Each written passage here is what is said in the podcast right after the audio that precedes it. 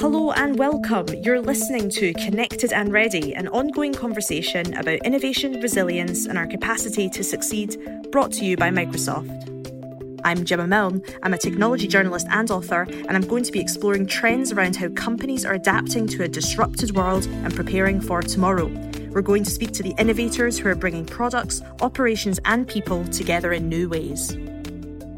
In today's episode, I'm chatting to Mark Griswold, Professor of Radiology and Faculty Director of the Interactive Commons at Case Western Reserve University. Mark talks to me about his journey using mixed reality to teach anatomy with HoloLens, how medical education has changed over the past year, and what the opportunities are in healthcare and beyond for mixed reality technologies.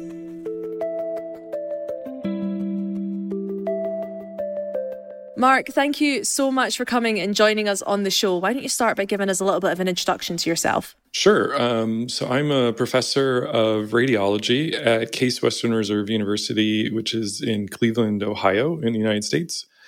And um, I kind of have two jobs there. Uh, in my one day job, I design and try to optimize MRI scanners, the tubes that take pictures of the inside of your body.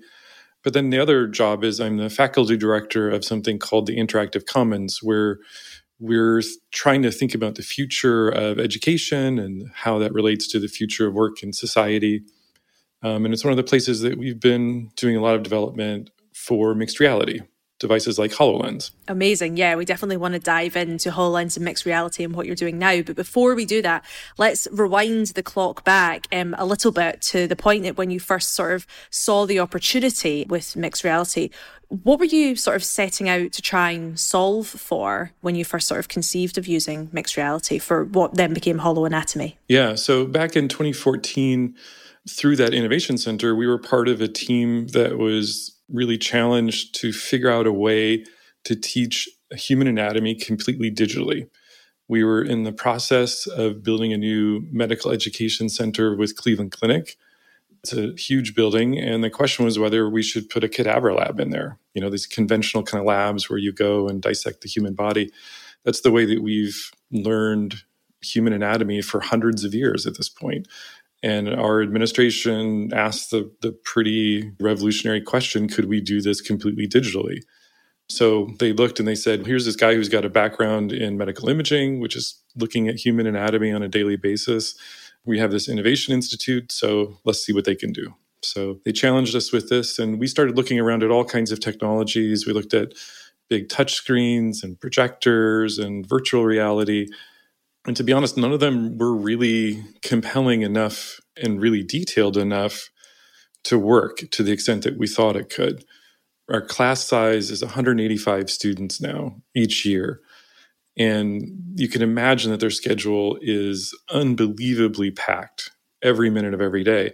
So when you're imagining our anatomy class, we have to teach about 50 kids all at the same time.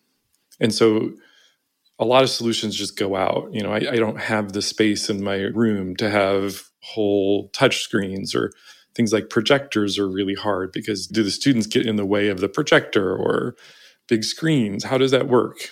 So it was really kind of challenging. And could you tell us a little bit then of what it looks like now? You use HoloLens for holoanatomy. Tell us what's the sort of experience of learning anatomy virtually like this? Yeah, sure. Maybe just a quick rewind. So the, we were doing those those initial experiments in 2014, and then through some of our connections into Microsoft Research, we went and saw HoloLens before it was public. Um, we went into the the secret cave of a lab, and it was the first time that when I put this device on my head, and our whole team did had the exact same reaction that we knew that the world had changed that this was a tool that was going to change everything about our jobs, the way that we taught, the way that we looked at the future. And we left there knowing that this is what we needed to do. So that was December 17th, 2014. And our team basically spent five years developing what's now HoloAnatomy. In July of 2019, so last year, we moved into the new building, which is, I think, 220,000 square feet. It looks like a football stadium, and prominently located on the second floor is a lab. which looks just like a room. So when you walk into the room, there's just four walls. There's no furniture really. There's just some places where you can put your books and your bags on the side. This is again pre COVID times, but we would have 50 students in the room at a time and they would pull out their HoloLens and put it on their head. And they're arranged in normally about eight groups of four, five, six students at a time. And in the middle of them, there is a holographic body that is life size, standing up, and we can display essentially any part of the body, um, take things in and out, um, make things transparent, and really give the students a compelling look at you know the relationship between structures the sizes of structures in a way that you just can't any other way so let's talk a little bit about COVID in a second, because obviously yeah. you guys are, in some sense, uh, streets ahead of probably everyone else. But before we do that, I guess the big question that probably a lot of people will have with this idea of learning anatomy mm-hmm. virtually versus having a cadaver lab what's the difference in terms of learning um, you know in this kind of very physical very experiential way versus virtually? Yeah and, and this is such an important question because there's all kinds of new technology that's coming up all the time. And in particular for something as important as medicine we we had to make sure that this is actually working. So we started working on HoloLens really in 2015 and spent over a year of just developing the the core technologies, the backbones, the frameworks, things like that. And then starting in 2016, we were just doing many tests with our students, with with outside advisors to really establish how students were learning in this new medium and what we could do to improve that over where we were. And what we saw over and over and over again through, I think we've done over a dozen, and I think we're probably getting close to two dozen trials now, is that the students are learning faster and achieving the same level of understanding as they did in the cadaver lab. Mm-hmm. We've shown almost a factor of two increase in, in learning speed. But then some more recent work that we've done has shown that students are actually retaining knowledge better when they see it in HoloLens. So we've done comparisons across our whole medical school class, and the students have shown about a 44% higher retention scores after eight months as compared to the students who saw the modules in HoloLens are showing about 44% increased retention as compared to the rest of the class that only saw information in the cadaver lab. I was going to say, but what about this, as I say, emotional point, right? I, I haven't studied medicine, but I can imagine going into a cadaver lab and working with a, a physical body is a very particular kind of experience for medical students, um, especially in terms of coming to terms with death and working with physical anatomy and physical parts both from an emotional sense, but also in terms of handling too. What's the difference? Yeah, we take this very seriously. And, and this was one of the reasons why we've done so many trials. And where we've landed on our program is that students do a two week boot camp during their first year of medical school with us. And it is primarily to go after those emotional and ethical kinds of topics that you're talking about. It's a small fraction of our students that have actually lost someone close to them, including a parent or grandparent. And so this really is, as you mentioned, the first time a lot of these kids are confronting death and confronting this part of life. But I want to just highlight that previously they would learn that at the same time that they were learning or supposed to be learning the structures of the human body in an anatomy class. And what we've done, I think, makes sense is that now we've separated out all of those emotional components. And so now we can focus on those. So that first two weeks, they are doing dissections and they are getting that experience, but they're focused on what is the emotional impact on me? What is the ethical things that are happening in, this world? And I think that allows us to address those issues much better. They actually meet family members of the people who've donated their bodies. They they hold a memorial service. It's it's I think really important. But then when they're learning the structures of the body, now we're doing that separately. And I'll say that we do something called GARLA, which is now a three part program. So, HoloAnatomy is one of the core parts. They also do radiology. This is the way that our doctors see the human body every day. That's looking inside, looking at anatomy. But in a normal medical school, we don't have time to teach that normally. And so that would normally be something that students would learn in residency or maybe in some of their clinical rotations. But now we're able to make this a core part of their education. And then the third cornerstone is um, something we call physical diagnosis supported by ultrasound. So this is living anatomy, where they're working with real volunteers who come in and they're you know looking at their bones and looking at the anatomical landmarks and then looking inside living person with ultrasound and so we think the combination of those three methods actually is really going to give our students an advantage so in those first two weeks we're focusing on the emotional side of it and then the rest of their time we think that we've got a really optimized program for teaching them the structures of the human body anatomy Microsoft Dynamics 365 Remote Assist leverages mixed reality to enable remote technicians to collaborate with experts and solve problems in real time. Request a live demo today by following the link in the episode description. So you mentioned COVID as well, and of course, um, that's I suppose on everyone's mind, but particularly when it comes to thinking about using digital technologies as a replacement for real life in person teaching.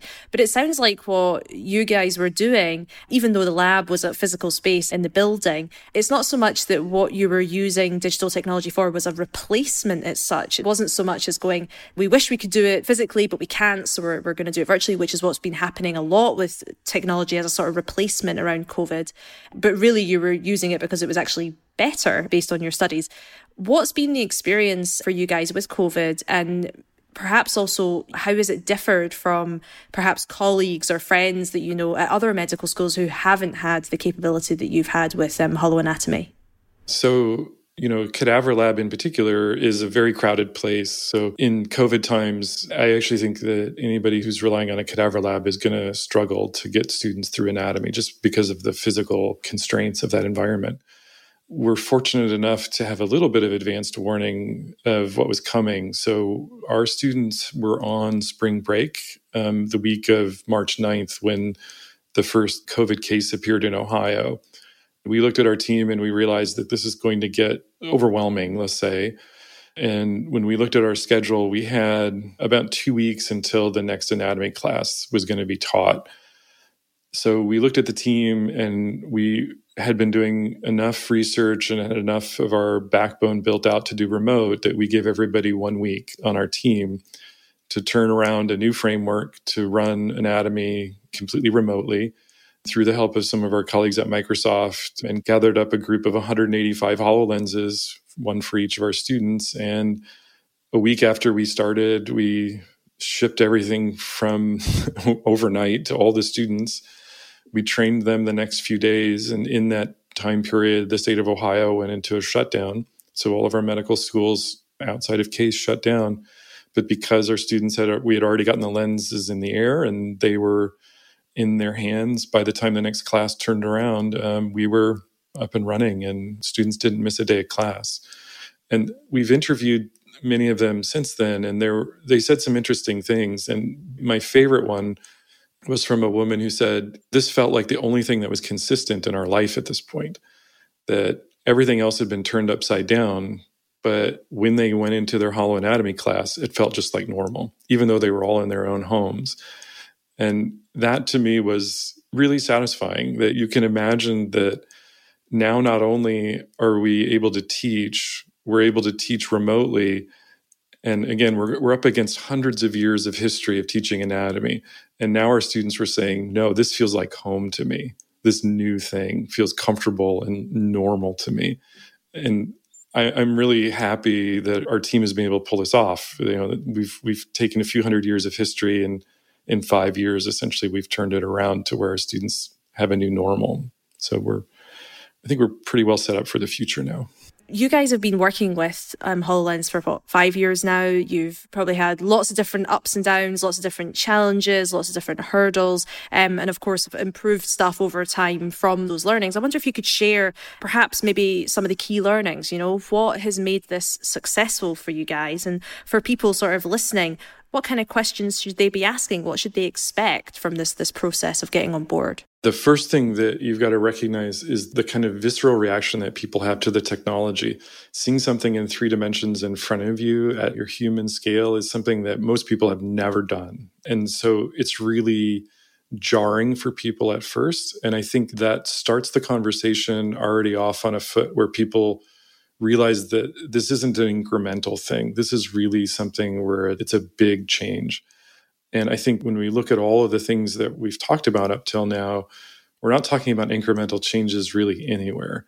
And so, anytime you're dealing with big changes that affect people's livelihoods, there's an instant resistance to that, just inherent in most people. For us, it was really acute at the beginning.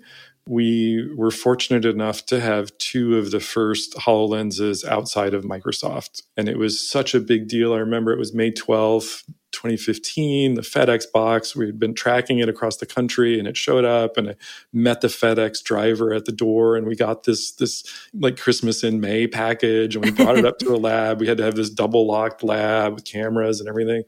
And we opened it up and we knew that our job was to get the anatomy faculty onto this new platform that we had essentially already decided. So we sent an email out to the faculty saying, Hey, do you guys want to come try this? It's here. We're ready. And more than half of them just said, no, I don't even want to see it. And that was that was kind of shocking. You know, as a tech person, it wow. was like you don't even want to come play, and they were just like, "No, I'm too busy." And so that was already a, a, you know an indicator of what kind of you know barrier we're going to have to get through. Um, but Sue Wish-Baratz, one of our, our lead anatomists, said, "Okay, I'll come look at it." And we had purchased an anatomy model online and we put it in, and we were so proud of ourselves that we could take our two lenses that we had and we could both see the same thing in the same place, which was really technically it took a lot of work to do. And Sue came over to the lab and we showed it to her, and she said, This might work for kindergarten, but will never work for our anatomy curriculum at the university. And we just were floored. So I just kept talking to her, and it probably took two or three months of me asking her over and over again, Sue, what's something that you can't do very well in a cadaver lab that we might have a chance to do? And she didn't really want to even address the question at the beginning. But we we settled on that you, you couldn't see the diaphragm very well, right? The muscle that helps us breathe in a cadaver. It's so thin that it's it's really difficult to see. So I said, okay, let's take that on. And then finally, after about six weeks, she said, this is starting to look okay. And then finally, it got to the point where she said, okay, this is showing stuff that I know is true, but I can't see it in a cadaver. And then we did our first real experiment with students. It was on September 16th, 2016. And universally, the students looked at what was there, and the, their favorite part of the body that they saw was the diaphragm. They were laying down on the floor and you could hear auditory oohs and ahs, and they were all pointing at the diaphragm. And so in the end of the day, it was worth spending the time on that that one structure, but you had to have a hook in. Now, if you ask today, you know, five years later, she says, I think we've got the best anatomy program in the world. So she she's gone from you know this is kindergarten to now she's just super proud of what we've got, and she's she, and I think we're all convinced that this is the best thing for the students right now. What do you think has changed the technology since you first discovered it and started playing with it in 2014 till now? What weren't you able to do at the beginning that you're now able to do? And what would you still like to be able to do that currently uh, the technology is perhaps not quite there or it's still developing? Yeah, well, I think the number one barrier to this technology is still the cost. It still is relatively expensive given you don't have a, a lot of applications for it. But it's really clear that that's going to be changing. Alex Kipman from Microsoft has talked about how this will be the technology that will replace things like cell phones. And I absolutely agree with that view when you look forward. As soon as you can get the headset to be as small as a pair of glasses and as cheap uh, or cheaper than a cell phone, then I don't see any reason why this wouldn't be the kind of thing that we would use in normal life all the time. I often say that this is going to impact every job in the world.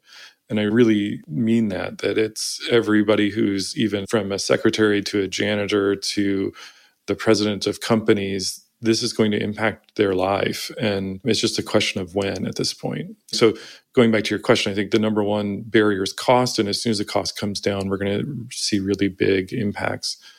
And then when I look forward, it needs to be smaller, it needs to be lighter. In particular, need to figure out a little bit better how to interact with this technology because we're still in this transition period away from screens into having holograms in our world and there's still things that we're doing like 2D buttons that feel familiar to us, but we're asking questions all the time as to whether is that the best way to do it? Is there not a better way to do things in hologram than what we've done on screens or in, in a conventional world?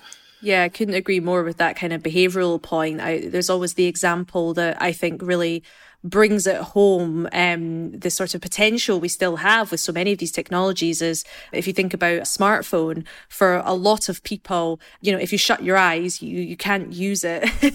Um, because it's you know an image on a screen there's very little haptic feedback. Unless you already have the accessibility settings set up you essentially can't use it. Whereas if you were to reach your hand out for your closest glass or cup of tea or whatever it is you have in front of you the amount of information that you get you know, the weight, how cold it is, uh, tilting it, controls. There's so much more in terms of our senses and to be able to integrate more of both what we're able to do with our own bodies, but also changing behavior perhaps so that we expect different things with technology seems to to really kind of enhance things. What would be if you could have anything what would you really love to see particularly with respect to teaching anatomy? Well the thing that everybody always wants is to touch a hologram. And so if you can get to the point where you've got some sort of haptic feedback then the change is really significant. When you can start to touch things and move them around that's really great we're already seeing some benefit with the technology that's already in the new HoloLens. So the HoloLens V2 does hand tracking. So you can reach out and grab some of the models and move them around. And that's already changing the way that we're thinking about things. But when you add in haptics and you actually have that touch of the weight of something or the, the texture of something, it's just really going to take it to the next level these kind of dynamic interactions are really going to be powerful for the way that we teach, even outside of anatomy. You know, we're, we're looking at courses all over the campus. We really view ourselves as the hollow university of the future. And um, there's just so many things that we're going to be able to do with this technology. Well, that was actually going to be my next question is where else do you see the opportunity? I wonder if you could give us some examples of perhaps other types of classes that you might be able to teach or even broader across healthcare. Where would you really see this potential in terms of specific examples? Well, I think like most of the world stuck in COVID right now. And I think that we're having a lot of different conversations now than we were six, eight, nine months ago you know back then the the cost of a headset was prohibitive and people didn't necessarily see the benefit of it. And yet at the same time we had companies that were partners of ours flying experts around the world paying $10,000 for a one-way ticket on a business class flight and then paying several thousand dollars in hotel fees for a week. And now when they are in covid times our conversations are very different where they can't even send that person anywhere. So now they're coming to us and saying, well, can you digitally take it to me? And now that $3,500 headset is revolutionary, but it doesn't seem so expensive anymore because it's it actually allows you to do this work. I, I think this idea of bringing your presence somewhere else in the world is something that we're going to really have to get used to. This idea that you know we're we're on a Teams meeting right now and I could ask the question, where is this meeting happening? And it's kind of a meta question, but it's really an important one because I think we could say it's happening in both of our rooms at the same time. And 10 years ago, that didn't really happen. But now, when I can have this feeling of really teleporting my whole body, my whole appearance, like, you know, we're on Teams right now. I don't know how tall you are. I don't know how big your room is. But now let's just imagine that I can essentially holoport myself from my house to your house and we could see how tall each other are. We could really you know see and feel like we're in the same room with each other. And doing that at what is realistically a pretty low cost i think it's going to have big impact for our society as a whole and how we do things. So going back to healthcare you know we can talk about telemedicine through a computer screen but how about i get teleported into your house and i can look at your arm it's hurting or maybe there's an issue with a piece of equipment. Maybe i can go show you how to use a glucose meter in your house without physically having to go there. I think that there's just an endless number of things and it's all going to be dependent on our ability to transport ourselves in this new medium and that we have no real idea how much impact that's going to have on our society yet. So, we've obviously talked about the massive opportunity within both teaching but also healthcare, where mixed reality and HoloLens and these kind of technologies can have impact. But what about other industries? Do you think that there are certain industries that are perhaps more primed for adopting MR or using it well?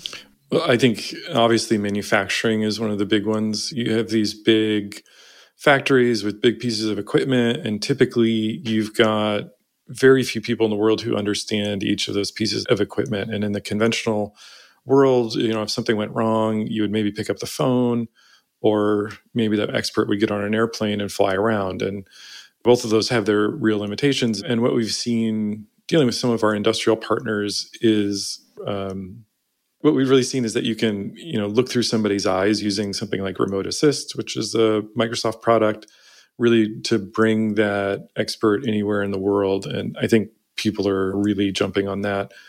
The other thing products like guides is something that we actually started conversations with microsoft about really early.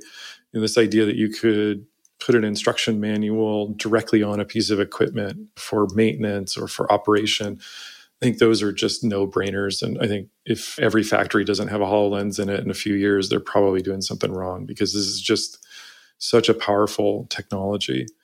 Along those same lines, industrial education is, I think, a big factor too. Um, there's a one um, company that we spoke to that was spending between six and nine million dollars a year on educating their manufacturing workforce because every time they have to make a new product or something like that, they have to spend huge amounts of time and effort to re-educate their workforce. Well, now if their workforce is being guided through a holographic guide, um, they may not have to spend as much. It could be that they could change things more quickly. They could get real time assessments. So, again, when, when we're talking about a $3,500 headset compared to six to nine million dollars and re-educating your workforce, it seems like it's a new technology, but it seems like that could do that. Um, what we've seen in some of these other industries that are doing education of their workforce is that they're also seeing about two times faster education as compared to the conventional things. So, seeing things in mixed reality is really making a difference for people outside of medicine as well. Taking one step away from that, design and engineering is another place where we see huge, um, huge gains. You know, thinking bringing in architecture and things like that as well. Right now, there's a lot of our world which is basically involved with taking two dimensional images from a screen and turning them into three dimensional things, either in our mind or in real life. And the story I'd like to tell is from neurosurgery, where these are people who are looking at the structures of the human body, and in particular, the really small structures of the brain. And they're trying to do these microscopic surgeries. And they do that today by looking at a stack of two dimensional images of the body, maybe from an MRI scanner or a CT scanner. My favorite thing that's happened is we did a course where, well, I guess favorite is maybe too too strong of a word. It was favorite and horrifying all at the same time. Is we took we, we had a surgeon come in, we had a group of surgeons come in, and we we displayed a holographic version of the human brain, and in particular, this one really small area at the base of the brain. And they looked at it and they said, "No, that's wrong." And we said, "What do you mean that's wrong?" They said, that's not what it looks like. And we brought up one by one the MRI images that made up that model.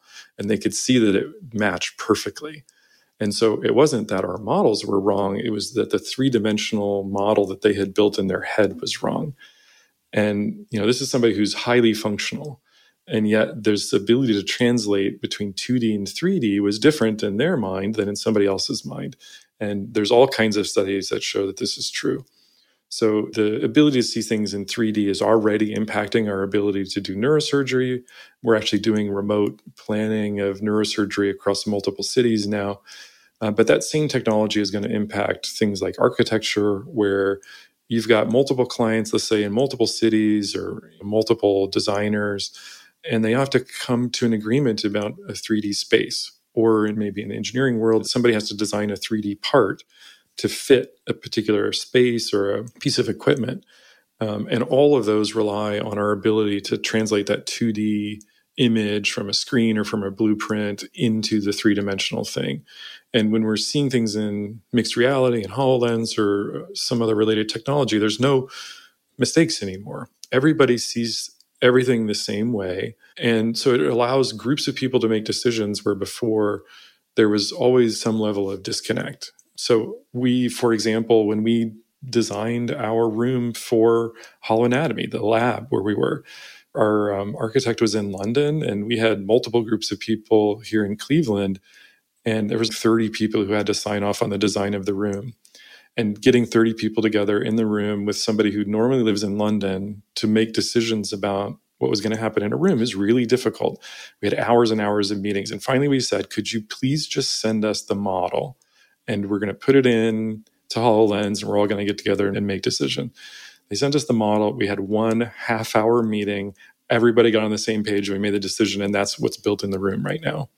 So I think for all of those kind of things where you're dealing with three dimensional objects or models, I think it's going to make a big impact. I think what you said about COVID, I guess, changing the conversation and suddenly uh, for a lot of people, relevance of certain kinds of technologies seems almost like a no-brainer, whereas before it perhaps was a nice to have or a luxury or something kind of yeah. cool or interesting. I think is is a really interesting shift. I'm curious in terms of the changes that have happened so far. What do you think is perhaps gonna, in terms of the changes, gonna stay even once we have a vaccine and we can physically meet up in the in the same physical geographical space that we can right now. Yeah i mean so let me just talk in my area uh, you know of somewhat expertise in the teaching and learning area. I think this really changes what it means to be at a university. Right now there's a lot of emphasis that's placed on buildings and facilities and dorm rooms and all of those kinds of things my 18 year old son is in school right now in California, but he's down in my basement in class. And while it's not certainly far from ideal, it certainly is working much better than it would have four, five, ten years ago. And that's a blink of an eye in the the way that universities change. You know, this change has happened really quickly. And I think overall, given the speed of the change, is actually not so bad. I think that our students are learning pretty well. When I think just specifically about our anatomy curriculum, we did a, a whole study on them that was just published in JAMA Open in September, where we actually asked them, you know, how is this working? 85% of them said this is an effective way to learn anatomy. When we gave them a head to head choice, which one do you prefer? Do you prefer being in person or do you prefer being remote?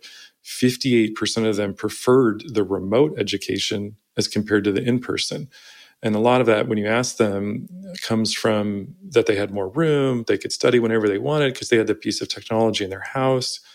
Those are numbers where we turned that around in a week. So, what happens 10 years from now when we've really spent the time to think about how to do this right and how to do it in the best way?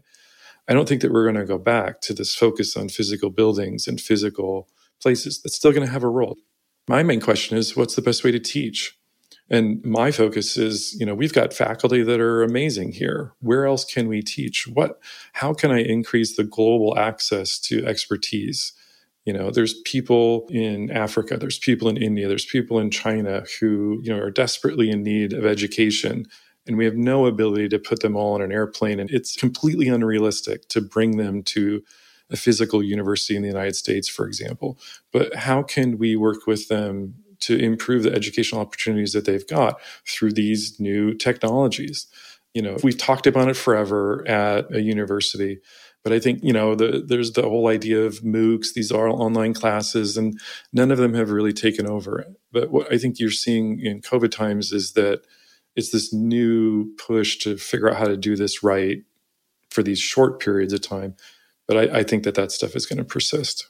It also sounds like, you know, building on what you're saying, it's not just about answering questions of how best to teach, but also really thinking quite deeply about what is it we even get from particular kinds of experiences or you know so if, if we are talking about you know for instance the university experience part of that of course is the teaching but there's also the sort of well what does it mean to be social what does it mean to for particularly for undergraduates grow up um, and move away from home. And and you know I suppose opening our minds a little to how that perhaps can be done differently. Um, if you're to try and see that sort of silver lining in some sense you can say it's taken away a sort of sheen of disbelief that things can be done differently and sort of maybe I hope increase some kind of creativity or innovative thought around how you recreate or create different kinds of experiences that people get beyond just the kind of obvious stuff, you know, whether it's you go to the office to work, but what else do you get from that and how do we create that in different kind of ways?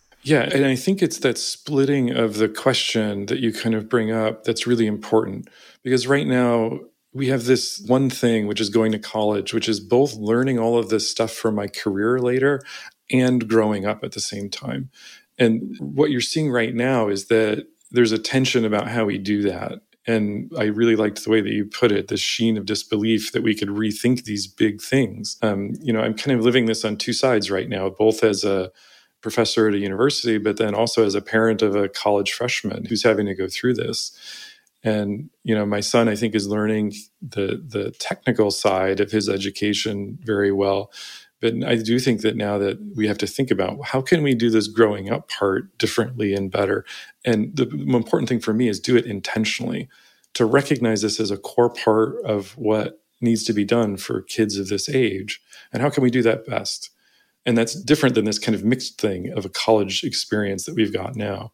I think if we start asking those questions, we're, we're going to come up with different answers than what we're doing now. And if we do it right, they'll be better. Well, I mean, I think you used the word that I think is important for this episode, but you've used it in a slightly different context, which is mixed. We're talking about mixed reality here, right? It's not about completely replacing. It's not about being fully virtual. It's not about the physical not being important. The whole part of mixed reality is that you're layering on top and enhancing and, and trying to make better. And I hope that, you know, COVID and the experience that it's putting a lot of us through allows us to see that potential as opposed to seeing it as this kind of scary replacement that technology is often understandably considered, at least. Yeah, and, and I think that a lot of that comes with doing things intentionally and doing things based on science. I hate that I have to say that today, but you've really got to show that something new is actually effective better than the things that are coming before. And I think that's a requirement before you start to to do anything. There's a cinematographer who I was fortunate enough to meet. Her name's Eve Cohen. She works in the field of VR and AR. And she has a set of three questions that she asks anybody before she starts working with them. And we've kind of adapted them. We've, we've named them the Eve Cohen questions. And it's why you, why now, why this medium? And we use this all the time to really decide how we're going to do projects and how we're going to move things forward. You've got to have the right person it's got to be the right time. You've got to be addressing a problem that's really important. But then, really, why this thing? Why this medium? We don't do everything in mixed reality. There's some things that work better on a phone, there's some things that work better on a website, there's some things that work better, frankly, written out on a sheet of paper, right? If you're not asking those questions, then you're just kind of just flailing in the end, I think you've really got to ask those questions and then do the science to prove that they're effective and then then you can make change otherwise it's just gonna people are gonna be you know feel threatened and and it'll be tech Maybe. for tech's sake. Yeah. Exactly. Mark, that's a really lovely t- note to end on. Thank you so much for sharing both the kind of experience of HoloAnatomy. It's absolutely amazing to hear what you guys have achieved over time, but also obviously all these amazing successes and it not really being a replacement, but something that's massively enhancing learning. Um, but also these, um, I guess, more philosophical, but really important points that we've covered at the end here when it comes to thinking about how technology really can enhance, enhance lives in our world as a whole. So thank you so much for joining us. It was great to be here. Thanks. That's it for this week. Thank you so much for tuning in. You can find out more about Mark's work and indeed some of the broader themes we discussed today in the show notes. If you enjoyed the episode, please do take a few moments to rate and review the podcast. It really helps other people discover the show. And don't forget to hit subscribe to tune in next time to continue our conversation about innovation, resilience, and our capacity to succeed.